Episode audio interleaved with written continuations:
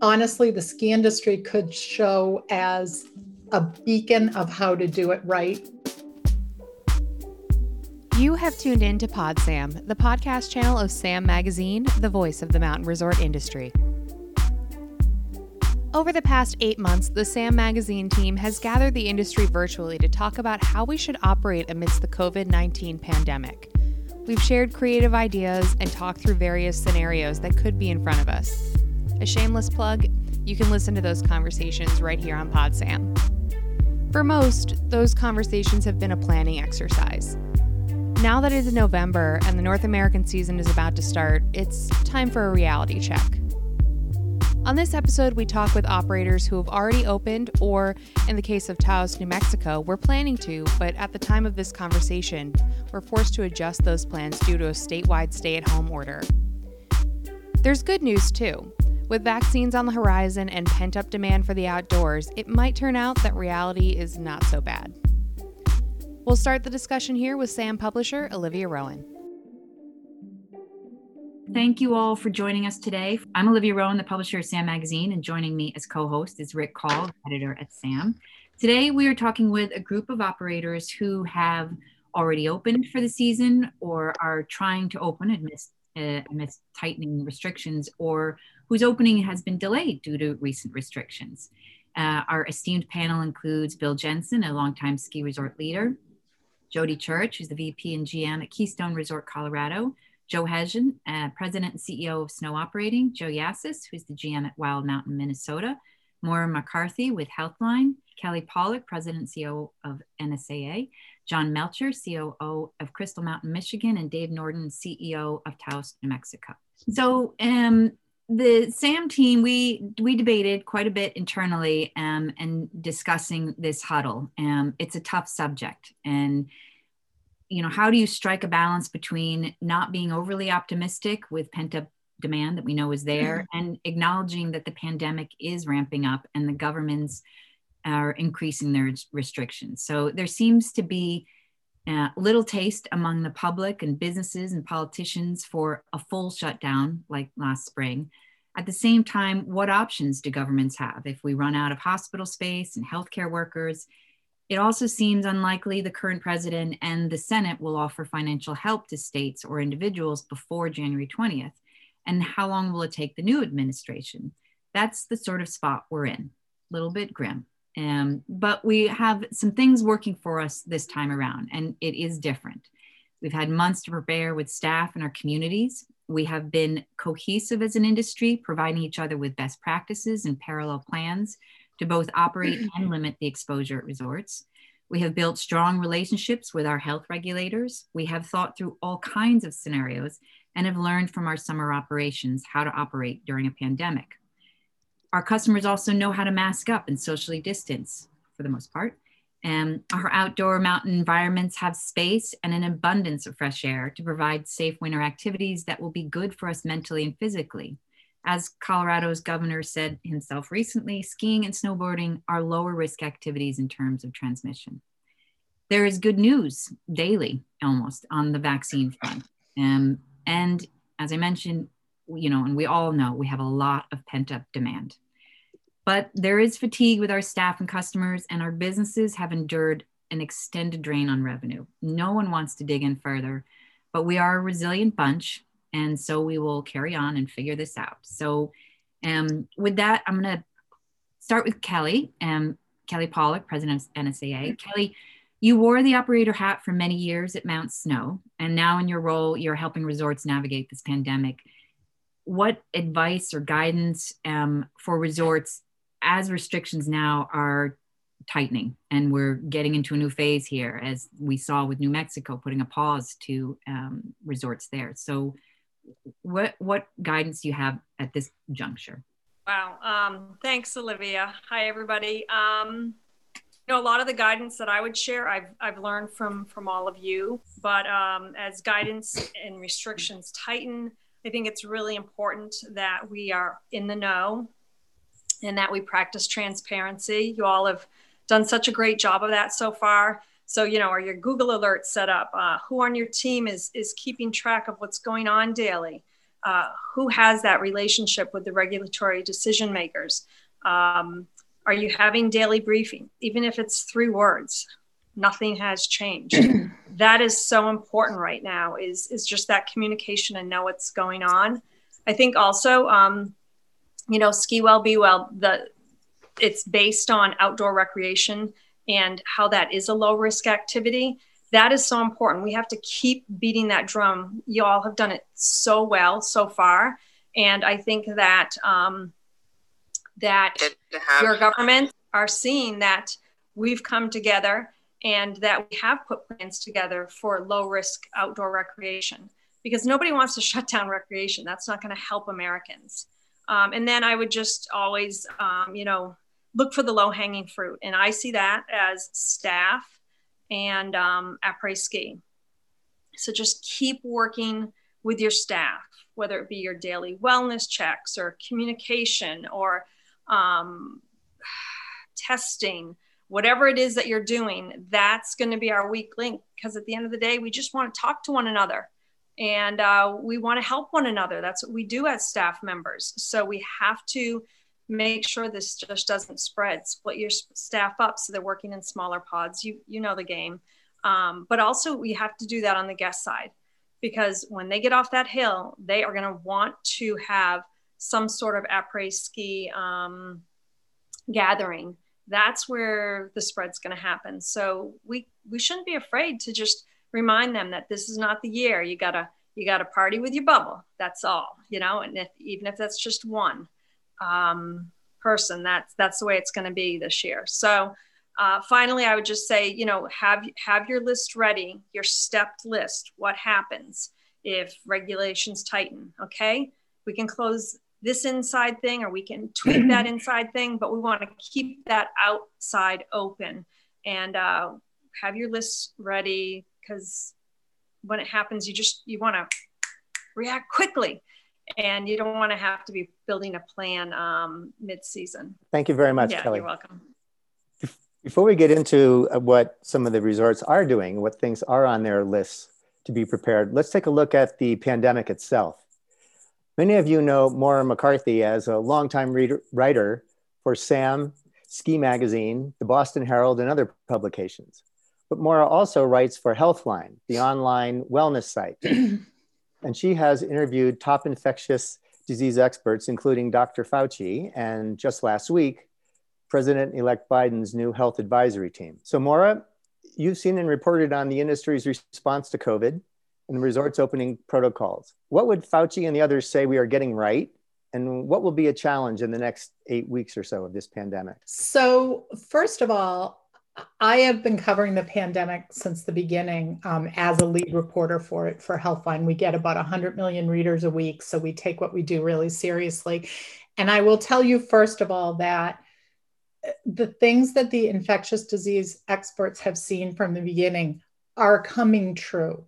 Like we can really believe the scientists in what they're seeing. Sure, there are things they learn as they go along, but overall, and what the expectations were came. Now, I will tell you that from what I've seen of other businesses and from conversations I've had with them all, honestly, the ski industry could show as a beacon of how to do it right. The way that you guys have joined together as one and kind of set standards across the board and all in together has not happened in every business. And frankly, if we could get America to do that, we probably wouldn't be in this second big wave right now. So, the first thing I want to say is as hard as this has been and as hard as it will be, feel really good about what you're doing, not just for our industry, but for America and for the world. Now, what could what could go wrong? Um, I think that the way that resorts have set standards for the protocols that are important the masking, the social distancing, the staying outdoors more than indoors, down to the parking lot and keeping crowds apart there is really great. It is everything, it hits every single thing that you should do. What I would say, Dr. Fauci would say your biggest challenge is going to be, and I think this is a very real challenge, and I'll give you an example in a second, is controlling your staff in off hours. Because the reality is, you can't really control your staff in off hours. And the reality is, having been a ski instructor long ago, you don't necessarily take a job loading lifts because you love to load lifts. You take a job for the winter because you love the experience. And I think that what resorts are going to experience may be a lot like colleges are experiencing in that kids kids want to do the right thing but they may see the right thing in a different way. So I would say to you right now if you can find ways to get your staff to buy into this notion of we're setting an example and we're saving the industry and the world if there's any way you can whether it's i mean i was saying to olivia the other day when when my husband and i were young and first married my husband worked in a factory and at the end of the year they got prizes they could pick out of a catalog or bonuses based on the amount of people who were hurt. The less people hurt the better. What if you could try to set kind of a group spirit thing about you're going to have diagnoses. There's no way around it. The city of newark 25% of people getting tested are positive right now. It's it's everywhere. But what if you could keep it way down? So an example i'm going to give you is my older daughter is a first grade teacher and her school had remote teaching except for one classroom of kids who have special needs but all the teachers had to go to school every day. They had different times they entered different doors. They were not allowed to see one another. They had to stay at their desk and they had a huge outbreak. They have almost every student who was in that school and three quarters of the teachers all have covid. So that's how fast. So think about it. Think about it this way your ski resort is a California or a Colorado forest. As much as you can, you want the people who come in every day to not throw any cigarettes on the ground or to not light a spark and start that fire, because that's how COVID is right now. Um, Dr. Fauci and the other experts had said for us to get through this winter, w- before we wait for the vaccination, we needed to come in at about 10,000 diagnoses nationally a day. Well, as you know, we're, we're closing in on 200,000 diagnoses a day. So it, it's difficult. But that said, if you can keep your staff going, I really think that everyone would say that the work that you guys have done and what you set up makes perfect sense. It's just going to be a matter of trying to minimize the exposure from other things you can't control. More, I have one more for you. Sure. Um, talking with the experts you've been talking with in Biden's team. What are the chances we're going to have a lockdown like last oh, spring? yes. Thank you for. So I will tell you that I am 100% sure that were it not for the mindset of the American public, we would be in a national shutdown right now. Um, they do not want to do one, not because it's not the right thing to do to stop the virus. Everyone agrees. If we could shut down completely, wait six to eight weeks, and start again with a different attitude, we may get through this faster. But they know that America's going to push back on it. So, what they're really trying to do is what you guys are doing get businesses to actually set rules and follow them and throw people out when they don't want to you know you as ben wilcox said to me it's going to be a weird year. Usually if a customer complains you form a task force and spend a month figuring out how to make them happier whereas he's going to say come to my office i'll give you the cash. You, you can leave um, but but it, so what they're trying to do now is to mitigate by getting more people to understand. And the prob there's the problem's twofold. The first is, you know, we we have a we have a small fraction of people who just don't think it applies to them, and that's troublesome. And the second one is people are too confident the vaccination's coming, so we don't mind. Um, I would say that the good news is next year at this time we will almost certainly coming into a semi new normal ski season. It's not going to be this horrible in a year. And five weeks ago, no one could say that. And, and I really believe it, and everyone's saying it now. The bad news is what could happen in the meantime while we wait for vaccination. So it's all going to be about t- the team spirit of our industry, holding it together. Like, could we make a mountain bubble and we just do it right where we are so we can still get out skiing this winter? I, I think the only way we will have a national shutdown will be if so many people are dying on a daily basis that it, I mean, not that they aren't already, but it becomes even more of a disaster than it is. Maura, I think it would be great if you would address sort of what we can expect for a timeline on the vaccines. If you could address the, the whole timing on the, the uh, vaccine story. if this comes to fruition, and it still is a little bit of an if, which I'll explain quickly. If it comes to fruition, it will be the fastest that a vaccination has ever come to market. The fastest before that, from the beginning to in the hands of people, was five years, and that was mumps. So this is really something. And there are a lot of reasons which I can talk offline with people if they want to understand why it was faster. But here's how it's going to look. First of all, we all have to remember that it is not unheard of for something to fail at the end of a phase three trial. So while we're toward the end of phase three and it looks really good in two vaccinations right now, that's not a done deal. However, it looks really promising. Now, let's say one vaccination is approved within the next weeks it's probably in a best case scenario going to be next year at this time when it's available to everyone. It needs to be available. It will roll out. And there's also a possibility by the way that different types of people could need different vaccinations. So the moderna news today is really good because we're going to need kind of different things. So right away after the first of the year perhaps you could probably see frontline workers and people who are highly highly um, in a bad place if they get COVID, getting vaccinated. That will be the priority. One of the big challenges as we move toward that and past that is the fact that these vaccinations have to be kept so cold. And so there's a little bit of a challenge right now with the two administrations pushing back and forth with one another. It would be nice if they could kind of unite for the sake of this and figure that out more, but everyone's doing their best. So let's say a best case scenario, and we can do that. By late spring, you will begin to see more adults who maybe have the diabetes community and thing like that that are larger and a little more at risk. And then the next step will be the general public. We have a lot of hurdles to get over to get there, but I know that the um, infectious disease people work it before and the incoming people are totally motivated. So I would say that by late fall, it should be available to everyone. Now, for it to be effective for us to move to whatever our new world looks like, because it's not going to look the same as it did before, but it's going to be fine. Um, we need 70% of the population to get vaccinated. Uh, even uh, studied a Uh, poll just polled nurses, and 49% of nurses said they're not sure if they'll take the vaccination. The good news is Dr. Fauci and his team are going to be launching PSAs and educational things to help people.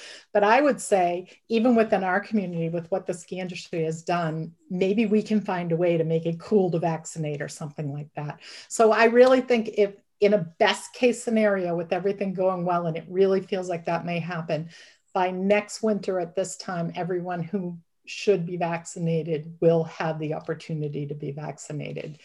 After it, the vaccination is not going to be a solution in itself. We may still be masking next year through the winter, but we won't have to be, you know, worrying about shutdowns and things like that. Someone asked, can a business require guests show proof of vaccination, like wearing a mask?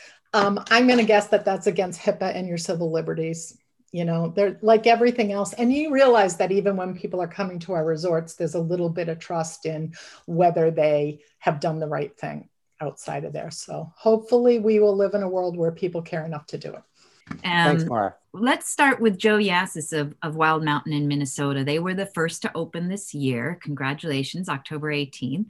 Um, Joe, how was the pent up demand on opening day? And did um, people follow the new protocols like mask compliance um, and, and what group caused the most issues for you? Yeah it was it was a great day for us to open. Um, we we find that there is definitely that pent up demand that everyone's talking about. Um, we had on day one uh, we had a little over 200 people show up ready to hop on the hill uh, and keeping in mind uh, a Minnesota hill, a very small one with uh, two tow ropes and uh, maybe six or seven terrain park features on there and trying to jam these 200 kids onto there. Um, we, we had a difficult time controlling the kids that were here. And it, and it was truly kids. It was, the age was probably um, 10, 12 years old uh, into the mid 20s and the hardest part for the whole deal was um, keeping that mask on and trying to convince them that they need the mask.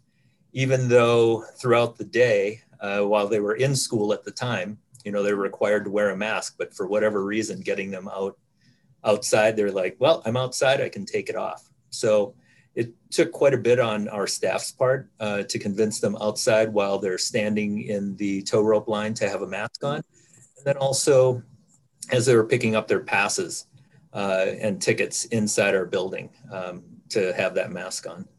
Um, we did install outside ticket windows, so that really did help quite a bit as we were speaking to people as they were walking in. No, you can't come in without a mask. You know, the question was, well, where do I go? Um, just directing them to the to that outside ticket window. But uh, it's so far uh, subsequent weeks going into this past weekend, it's been really good. Compliance has been okay. Um, uh, we still have that small faction that doesn't believe it's uh, that anything is really going on and uh, refuse to wear a mask, and it's just educating and having conversations with them. In what demographic are you, um, you, you share? So it's it's the it's the younger kids because you also shared you had problems with the parents. What was the parent thing? So the parent issue that we had was uh, mostly in that um, we're not allowing any of our guests to leave equipment in the building. Um, and the parents are just dropping kids off. So we're getting kids as young as 12 it's like well what do we do with our equipment? And oh my mask is in the car. What do i do? So then we're getting calls later on from the parent or you know um, the the kids calling the parent and they're calling us right away. And it's like hey you got to let my kid do this. And so so far as far as masks we've been able to accommodate as far as having uh, disposable masks uh, available um, but at some point, you know, right now nationally, I think we're running out of masks again. So we're we're trying to figure that part out as well.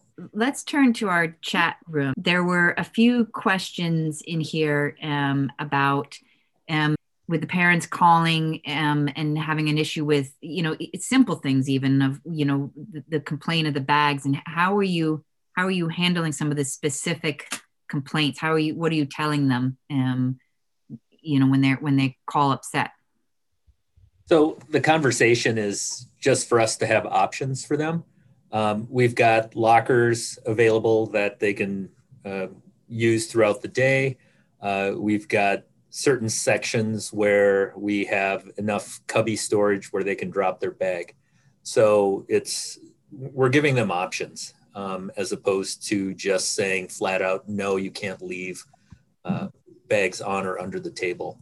Um, I think just like everyone else, we're under that 50% uh, capacity uh, mandate. And for us, it's, you know, uh, making sure that we have enough table space and chairs for, uh, for everyone that comes in. And you said you have pretty young staff, you know, 18, 17, in, in, and how are they handling enforcing the protocols?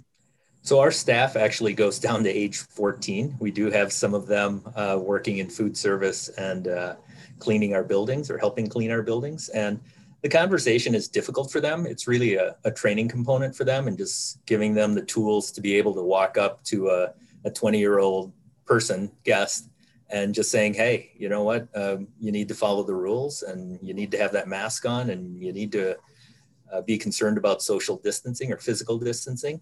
Um, so that's a training piece. It, it is difficult, I'll say. A lot of our kids are really intimidated by uh, by having to do those conversations, but I think we're getting through it. It's actually really well this past weekend. And you've had time to open, operate, and see how your protocols are working, not working. Have you made any pivots since you've been open? Any changes to to your plan?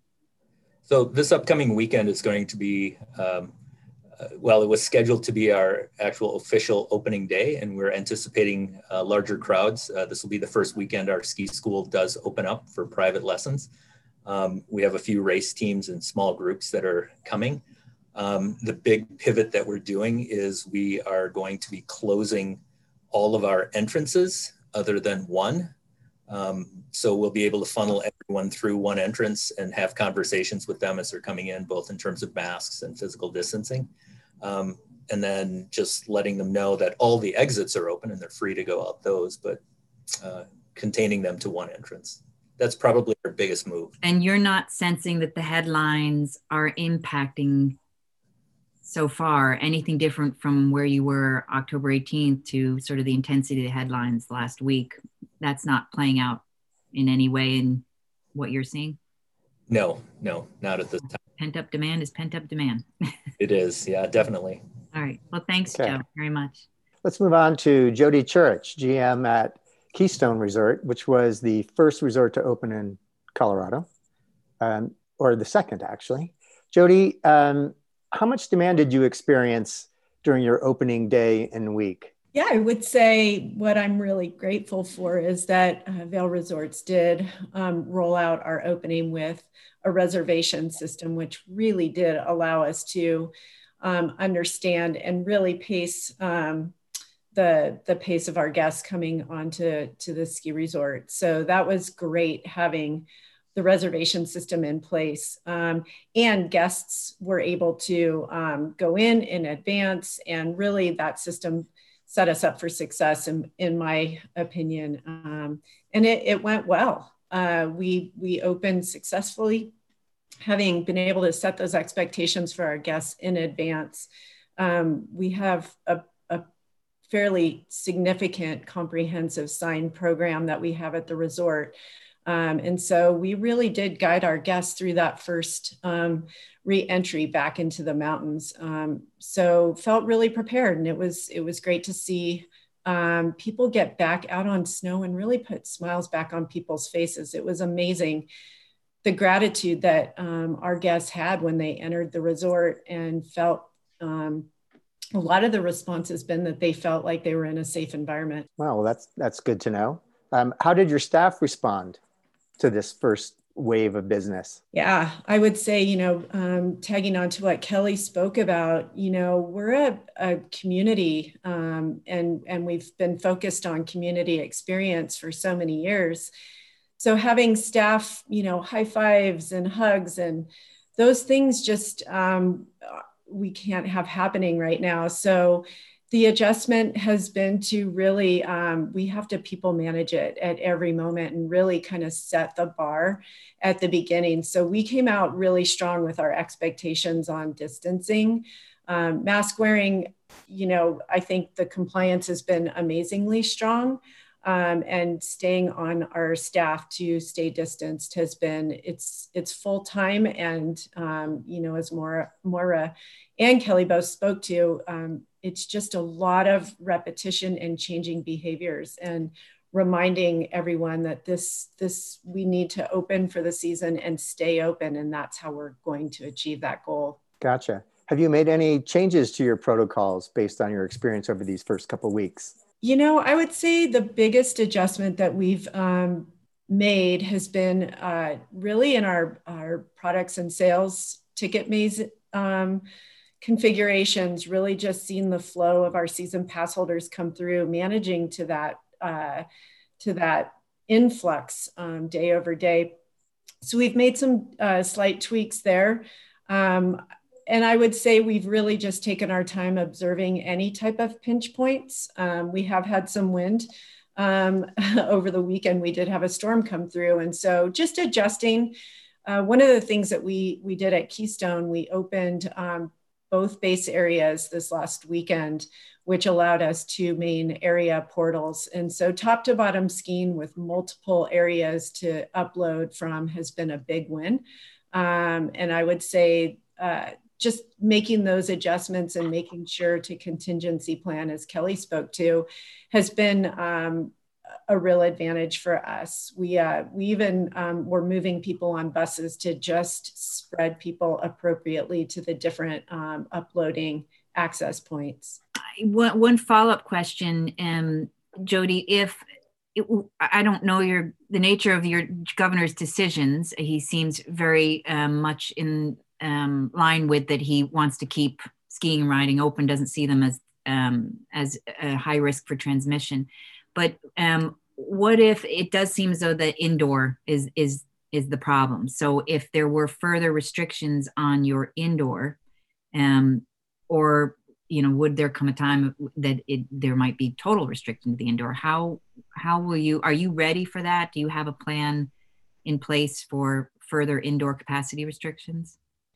We do at Keystone. We're in Summit County, Colorado. So we, out of the gate, we're planning for 50% capacity, and that um, reduced uh, right just before we opened for the season. So we went down to 25% um, seating capacity. And we had a plan around what that seating capacity would look like. So um, I feel like as though we were very prepared um, in planning and uh, have distanced our tables. We are doing all of our um, restaurant seating by reservation. So our guests can just scan a QR code and book their day of um, dining experience um, each day.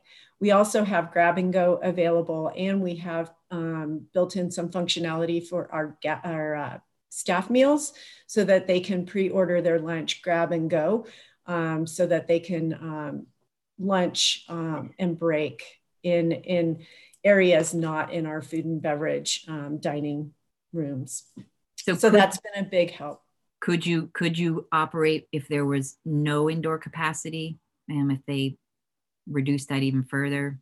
Um, I mean, we certainly could. Um, yeah. We have uh, portable restrooms that we've put in as well. So we have mitigated many of um, you know, the contingency planning uh, to just make sure that we can give the basic needs to our guests when they need it. Next, let's move to Joe Hession, who's the president and CEO of Snow Operating, which includes Big Snow Indoor Ski Facility and Mountain Creek, both in New Jersey. Um, Joe, um, you certainly know how to um, weather a, a lockdown. You had a rather long one for Big Snow, just having recently opened in September how concerned are you about tightening restrictions and and um, you know it, this time around? And and what are you doing to prepare? You've got both the the hat of the indoor which is probably going to be looked at differently than than your outdoor mountain creek business. Um yeah so you know I, I think you know we big snow was was closed for five months um and we have 220 year-round people that work. So that was uh, was a pretty bizarre experience, especially when we opened four months earlier. Um, so I, I, think it I think it's a real strong policy. Big snow, and I don't want to freak anyone out from big snow to be on this call, but I think I wouldn't be shocked if we take a pause there with the, the direction our state's going currently, um, because it is indoor, right? So indoors is such a different piece. So we're totally prepared for that to be a reality. Um, you know, like all things. Um, you know we're just living in a completely different world than we used to be right? So you know we just keep going on the spirit of transparency making sure that we're clear to our partners suppliers in that case our land uh, and trying to figure that piece out. And as far as mountain creek um, we're hoping that we're we're on a new jersey you know we're here right? So it's great when i hear the governor of colorado talking about skiing and and how important it is in california. You know new jersey has the, if you include big snow we have three resorts. So um, we're not even a blip on the governor's radar when it comes to that side of the business. So um, we will be part of outdoor recreation. Um, so I'm, I'm sure we'll have a season. And I think at this point, there's a lot of marks that we have that I know everyone wants to know the answers, but you have to remain flexible. And, and our big question marks are, and I don't know if anyone else has experienced this, but um, stairs have changed, right? So I don't know if any other resorts around the country have, have noticed this, but we got a request for a utility deposit from P- PSE&G and our local supplier uh, member um, right right away. So now they want deposits on snowmaking because the boards of the snowmaking uh, of the power company is looking at snowmaking and saying, you know, you have a four hundred thousand dollar energy bill in the month of December. What happens if you make snow and you open up a bunch of trails and you're forced to close in January, can you still make your power bill?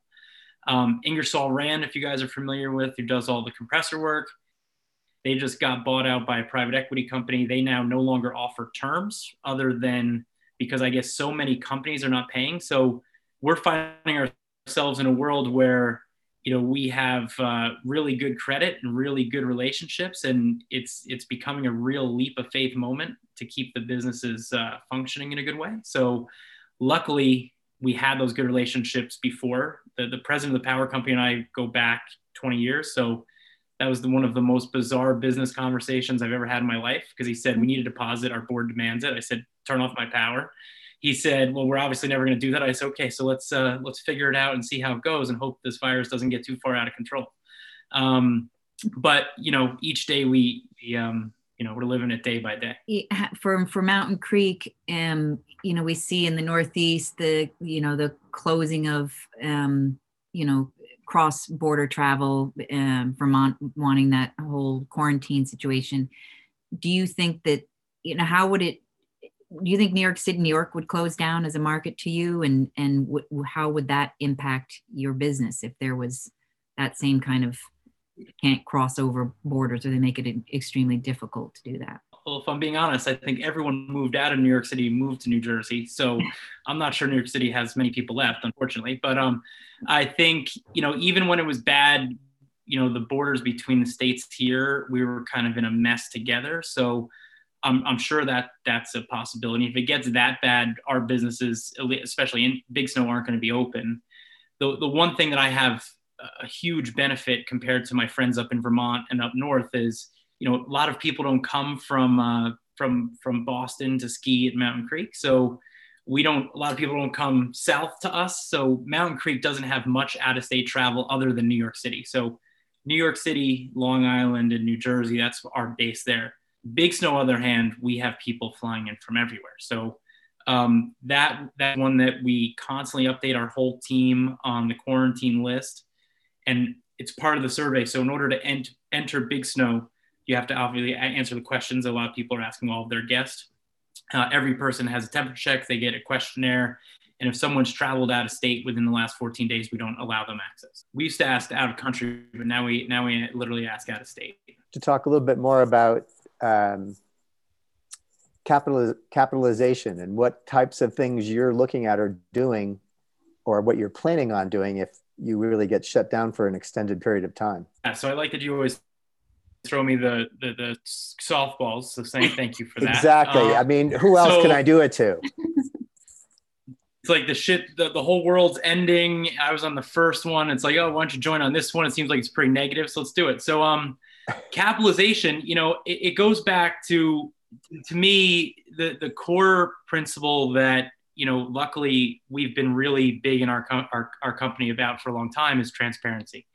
So, you know, right now the reality is is we, you know, and, and most people that operate resorts know this, we, we spend capital a few years out, right? So, you know, I owe money to SMI for guns that I bought last year. I bought I owe some money to this person, I owe money to that person. I, I bought a snowcat so un, unlike normal business, it's not like you can just say, "Oh, we're having a bad year, COVID hit. Let's just turn off capital." And as my CFO reminds me constantly, the problem is we already spent the capital. So um, in that case, we've been really lucky where we've been able to, in our cash flows, been able to to make it even on everybody for this year, but projecting out to next year, I think the real effort for us is going to be we're not placing any new orders on any big capital and and we've kind of changed our whole methodology of how we work.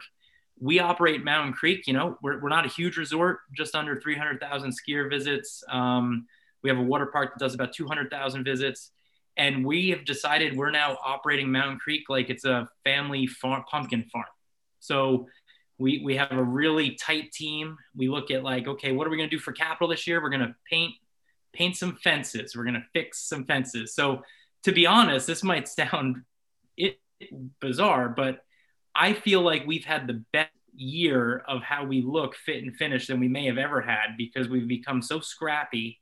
Because instead of spending, you know, all this money on big stuff, which we just simply can't afford, it, and we've been transparent with our suppliers, right? Like this isn't going to happen, and, and we're just not able to, to to to do all this big capital stuff. So that's worked, and then obviously transparency with our bank.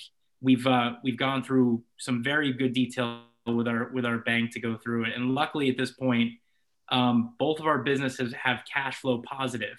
But there was a moment last May that we were saying we were going to go negative in September if we didn't open the water park, and we let our bank and everyone else know that right away. Um, the only furloughs we've had to do at Snow Operating since is just the executive team. I was on furlough from February to September. Um, I'm back. I, I, just I just got back on payroll like two weeks ago, so I think I screwed it up for all of us. So I'll probably have to go back on furlough soon. But um, you know, I think uh, you know transparency is key, and you know instead of the big things, it's the simple things. But it ends up that sometimes the biggest impact on the guest and team experience is, is the stuff that doesn't cost a lot of money. So we're, we're, we're finding the positive in that and running with it. Our next speaker, Taos President Dave Norden, was a last minute addition to our panel.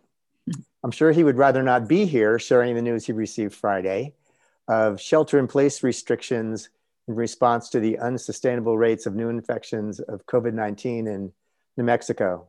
This shelter in place order closes in person services for all non essential activities, which in New Mexico's definition includes skiing and snowboarding.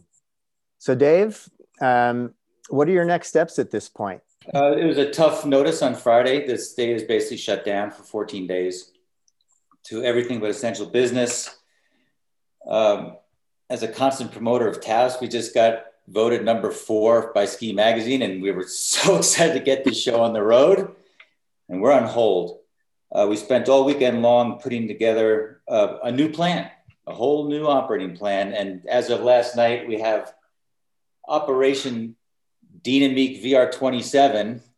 And uh, for all you that skied back in the 80s, that is a very streamlined ski. Um, and we're in a dynamic situation and it feels like we're on version 27 of our operating plan. So we're, we're back um, to a whole new plan. We don't know when we're going to open. And we're basically communicating that we will open within, call it a week or so, of when this order gets lifted.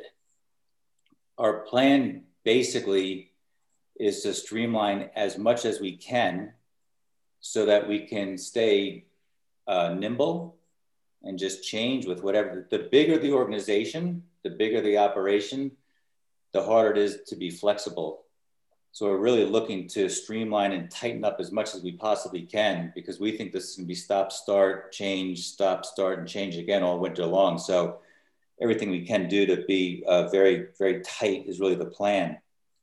Uh, we have a 14 day quarantine in the state, so staffing has been tough. We've got people that have come in that they're in that 14 day period right now. Some people haven't come in yet. So we're actually doing a new internal job fair to say where the jobs haven't been filled, let's use who's here and let's not invite anybody else in at this point in time. Uh, so we, we're closing down all of our sales until we're ready to uh, get ready to sell again.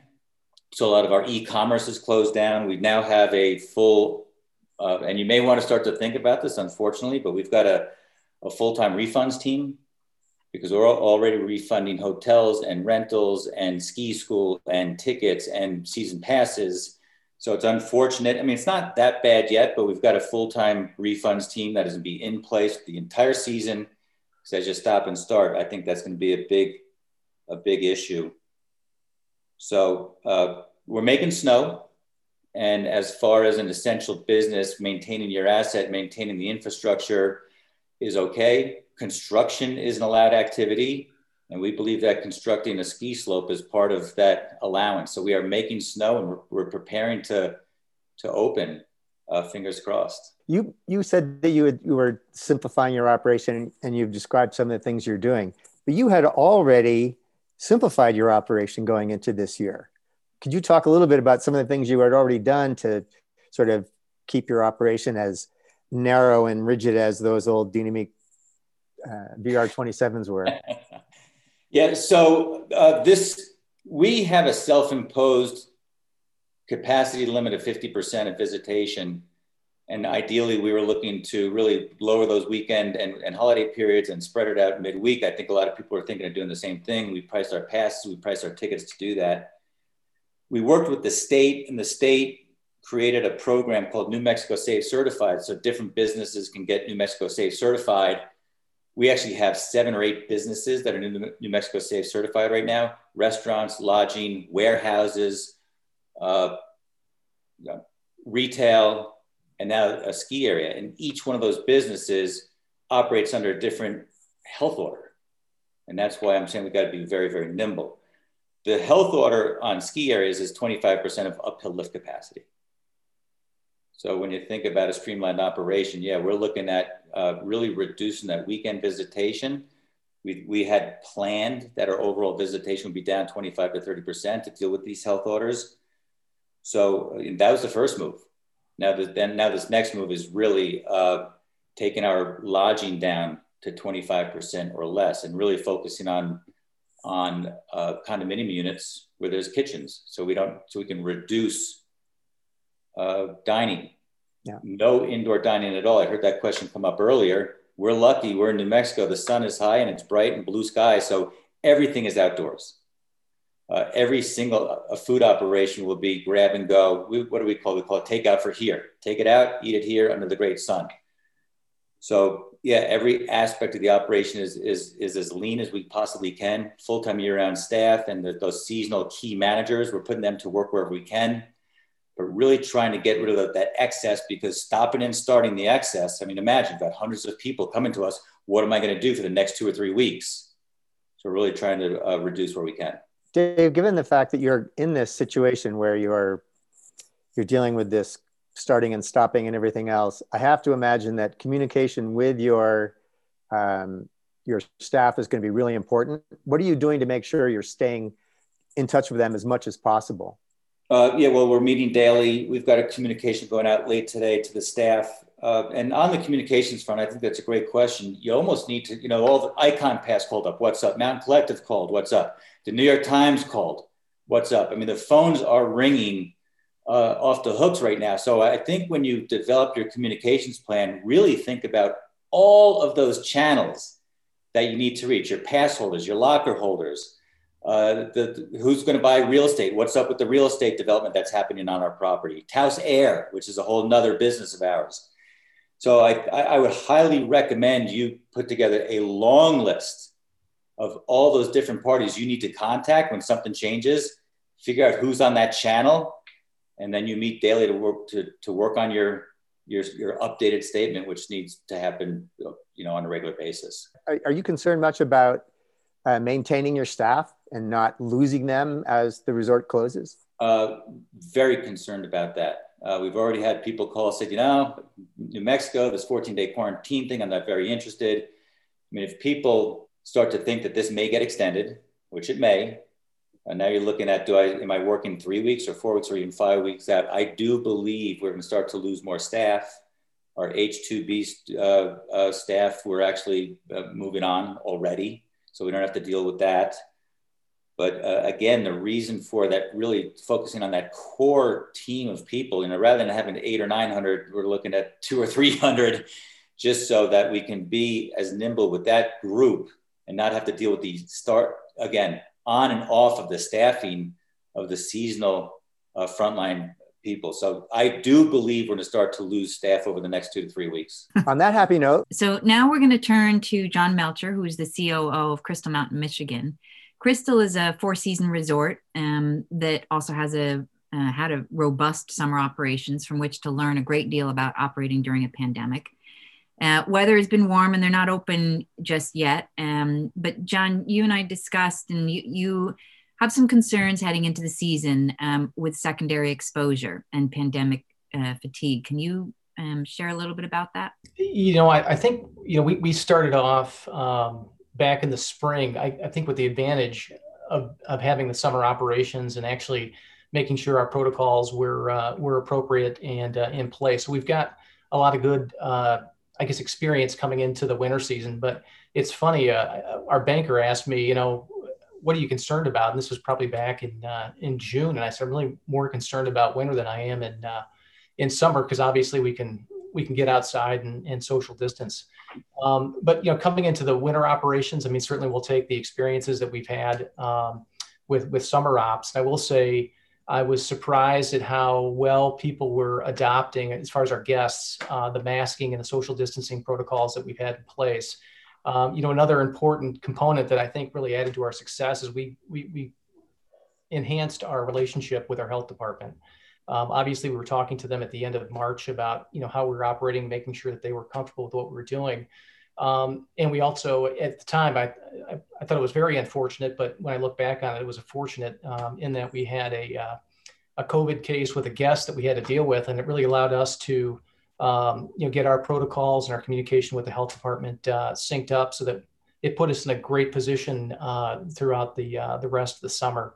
Um, so that my biggest advice to anybody is just make sure you have a great relationship with your health department. Uh, certainly ours has been very helpful in trying to keep us safe, also trying to keep us in business, and also helping to interpret um, you know the multiple executive orders that we've gotten you know throughout the the last few months. I think in Michigan we're we're probably over 190 executive orders now. We're getting uh, orders from uh, MIOSHA and uh, our our health department, but we're trying to you know take the things that we learned in the summer and um, you know get those into our our winter uh, operation planning. And just like a, a, lot of folks have been saying you know we're trying to separate indoor operations from outdoor operations uh, so that if we do have further restrictions and we got some last night um, that we can hopefully insulate outdoor operations. And you know the news um, you know that we heard last night with, with our governor telling us uh, of some new restrictions is that the state still believes you know outdoor recreation uh, is important, um, which it's great to, to hear that. Um, so the state did last night uh, pull the throttles back and, and you know restrict uh, indoor dining um, for the next three weeks. But again, you know we're already planning on getting folks outside. Uh, you know, similar to some of the other comments that we've had. Um, you know, grab and go in the uh, in the cafeteria and get people, uh, you know, consuming their their their lunch either you know at the car or at an outdoor location here. Um, I want to um, ask another question on the on your relationship with the health department. Um, you said that that has really been cemented through the summer, um, but something you're seeing, which I think is interesting and could be the the case uh, for other operators with their um, health department, is that um, they are overwhelmed. And you said they're in a state of, of triage at this point. So um, how does that impact you, um, you, you know, where, where are the regulation, you know, are you seeing other people coming in and telling you what to do if they're, if they're tied up, are you having to take care of things on your own? Like, where do you, if, if you're not getting guidance and, but you know what to do, how are you, how's that impacting your business? Yeah, no, we still have a great line of communication with them. They, they certainly are overwhelmed with all the contact tracing of the, of the various cases. We try to do as much of that for them ahead of time. So they know when we're calling, it'll usually be a, a quick conversation because we've hopefully identified all the people of uh, at risk that uh, need to be identified. Um, and fortunately, they've got a, a, a good sized staff that will help us, um, you know, with questions that we might have on, on, on, you know, you know, how we're operating one specific activity or again how to interpret the uh, the new rules that have come out from the state. So it, it's still open, but they certainly are, um, and I'm sure this is the case around the country, are overwhelmed right now with the uh, with the trajectory of the of the virus. Yeah, and and you I said you had the positive news that pass sales are up over last year, mm-hmm. um, mm-hmm. and that your lodging um, is up over this time last year. Yeah, so pent up yeah. demand is there demand is certainly there and obviously the challenge is you know how, how are we going to deal with the demand? And we talk about that probably on a daily basis. Um, and certainly right now um, you know we talk about you know how we're going to deal with uh, opening day uh, so we don't get overwhelmed. And uh, you know uh, developing the plans of you know how many runs do we have to have open? How many lifts do we have to have open so we can get everybody dispersed across the mountain as quickly as possible so we don't have you know large groups of people uh, congregating but that will be a challenge um, no doubt. Um, trying to make sure that people are wearing their masks and uh, not not congregating in large groups. Um, to the concern on secondary exposure um, have you come up with ways as Maura had suggested of um, getting the community behind you, you know your staff behind the, the the bigger effort here to to survive and thrive as a business um, and in, as an industry how are you going to approach tackling that secondary exposure problem? Yeah so we so we we try to preach it every day to our employees you know not only follow the safety protocols while they're here but also when they're away from home. And one issue that not only we're seeing but it's kind of a regional issue is that a lot of a lot of businesses including us are um, having people in quarantine, not necessarily because they have uh, COVID, but because they've been exposed to a case. Um, and as we try to explain to everybody, you know, it, it, would be unfortunate to have somebody in a department that has actually got the disease, but if, if everybody is not following the procedures that we have in place, it could potentially push that whole department into quarantine, which obviously would not make it uh, convenient to uh, to operate. Um, so I, you know, I think you know, with the with the constant communication uh, with our employees, obviously they're seeing it uh, in the news and and uh, in the community. Uh, I think people are are very serious about it, which which we all need to be.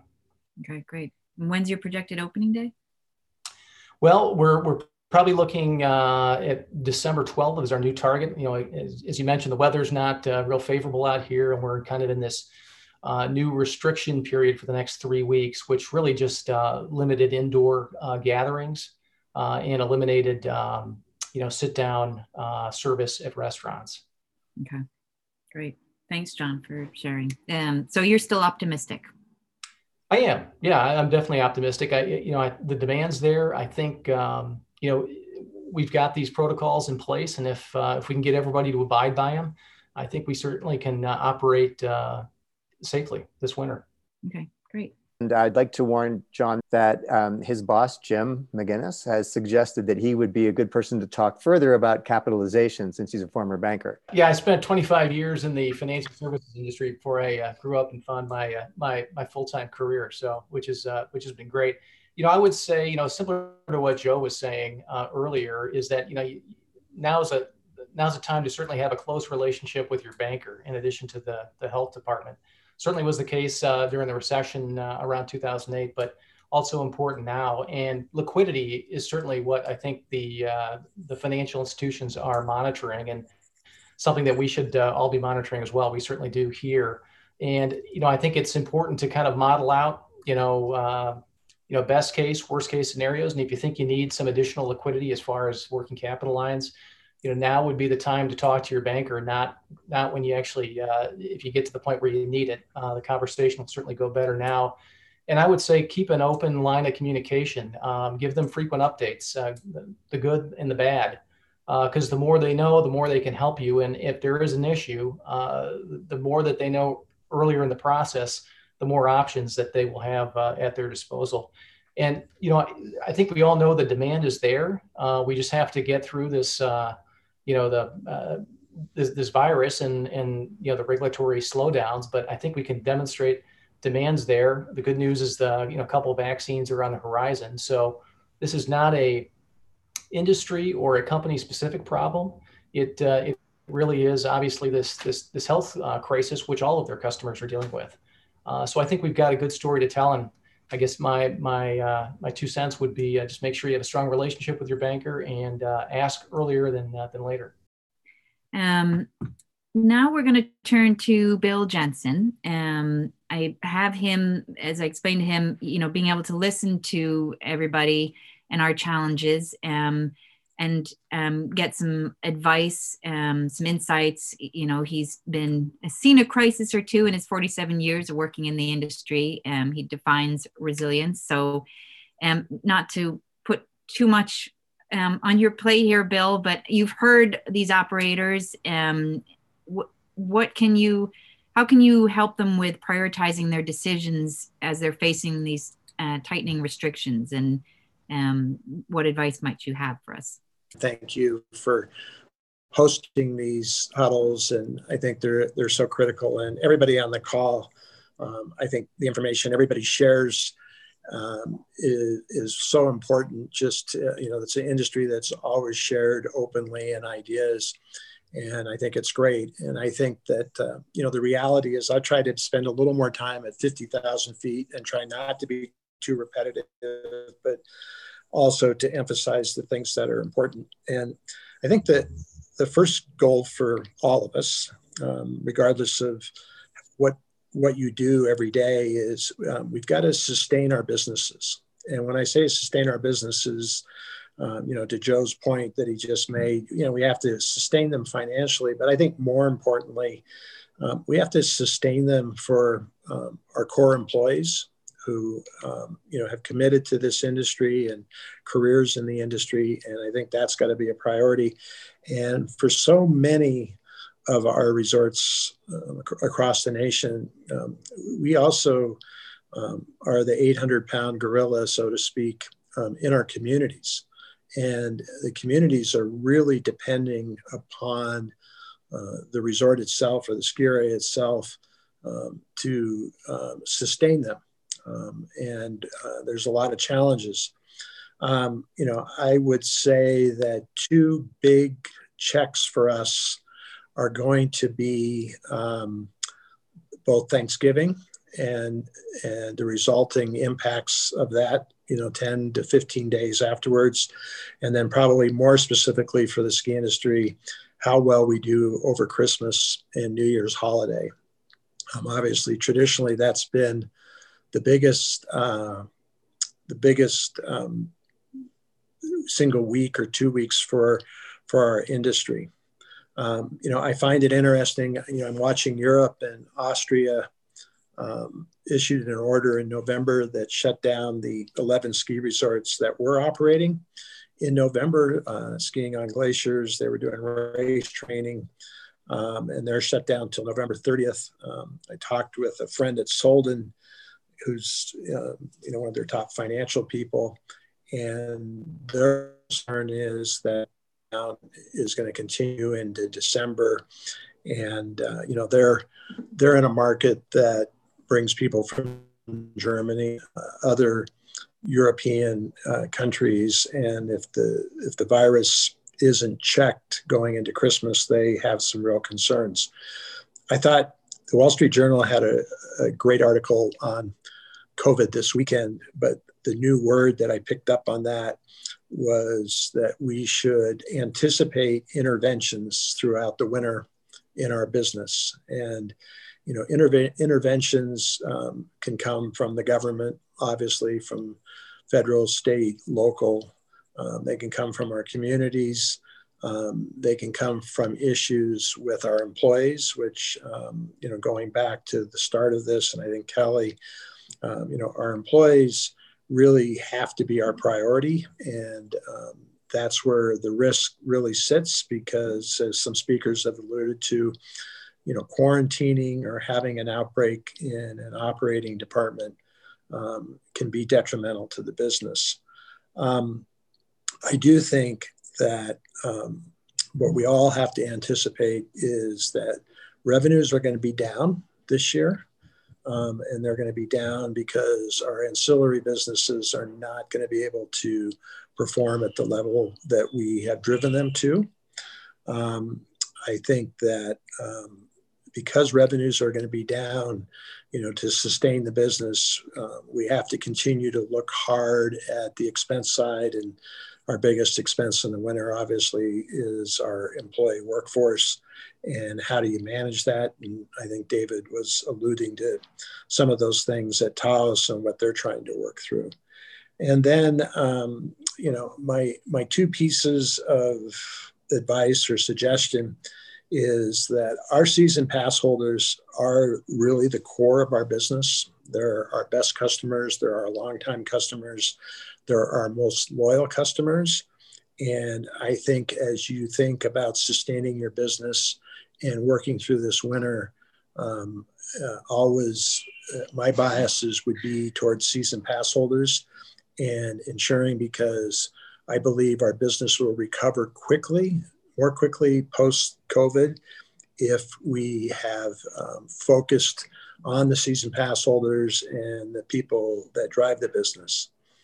I think um, the biggest challenges, and you know, you pick up on it today.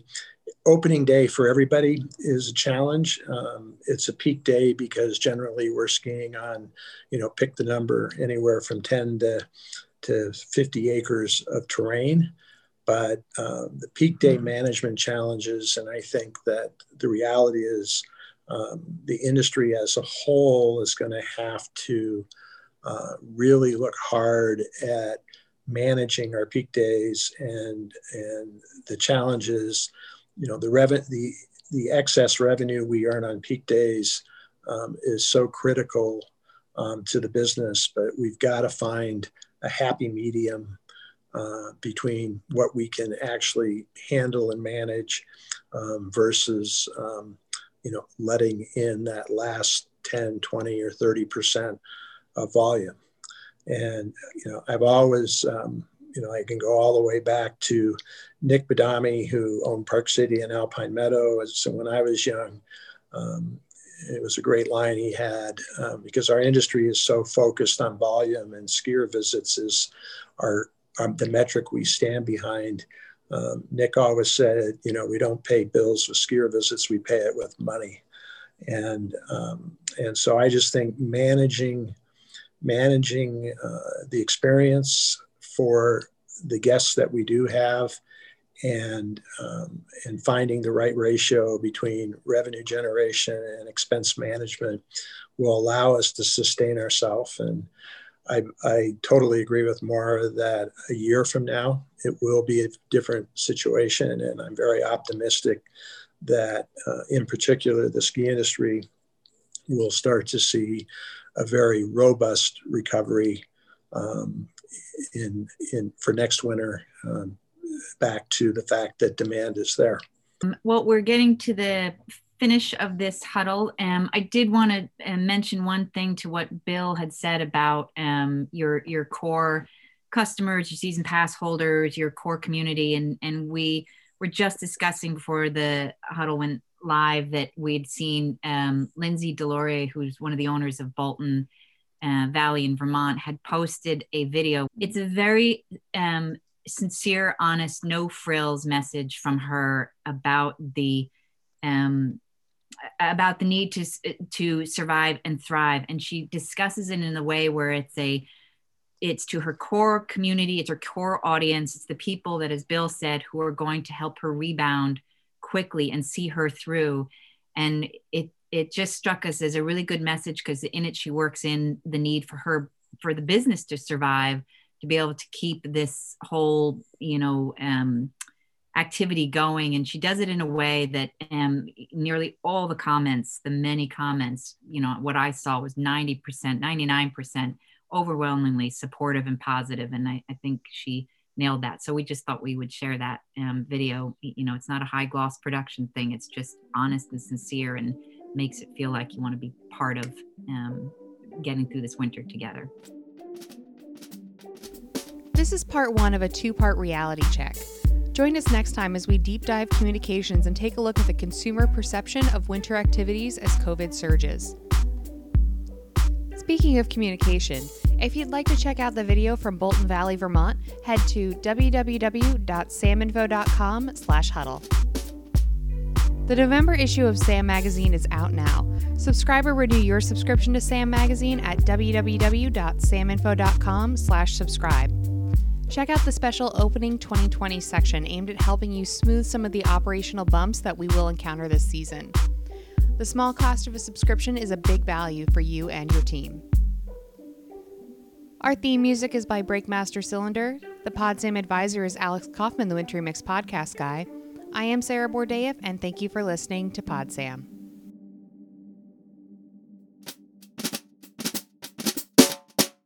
This is Sarah Borodaeff, and you are listening to Pod Sam, the podcast channel of Sam Magazine. Ah, uh, COVID.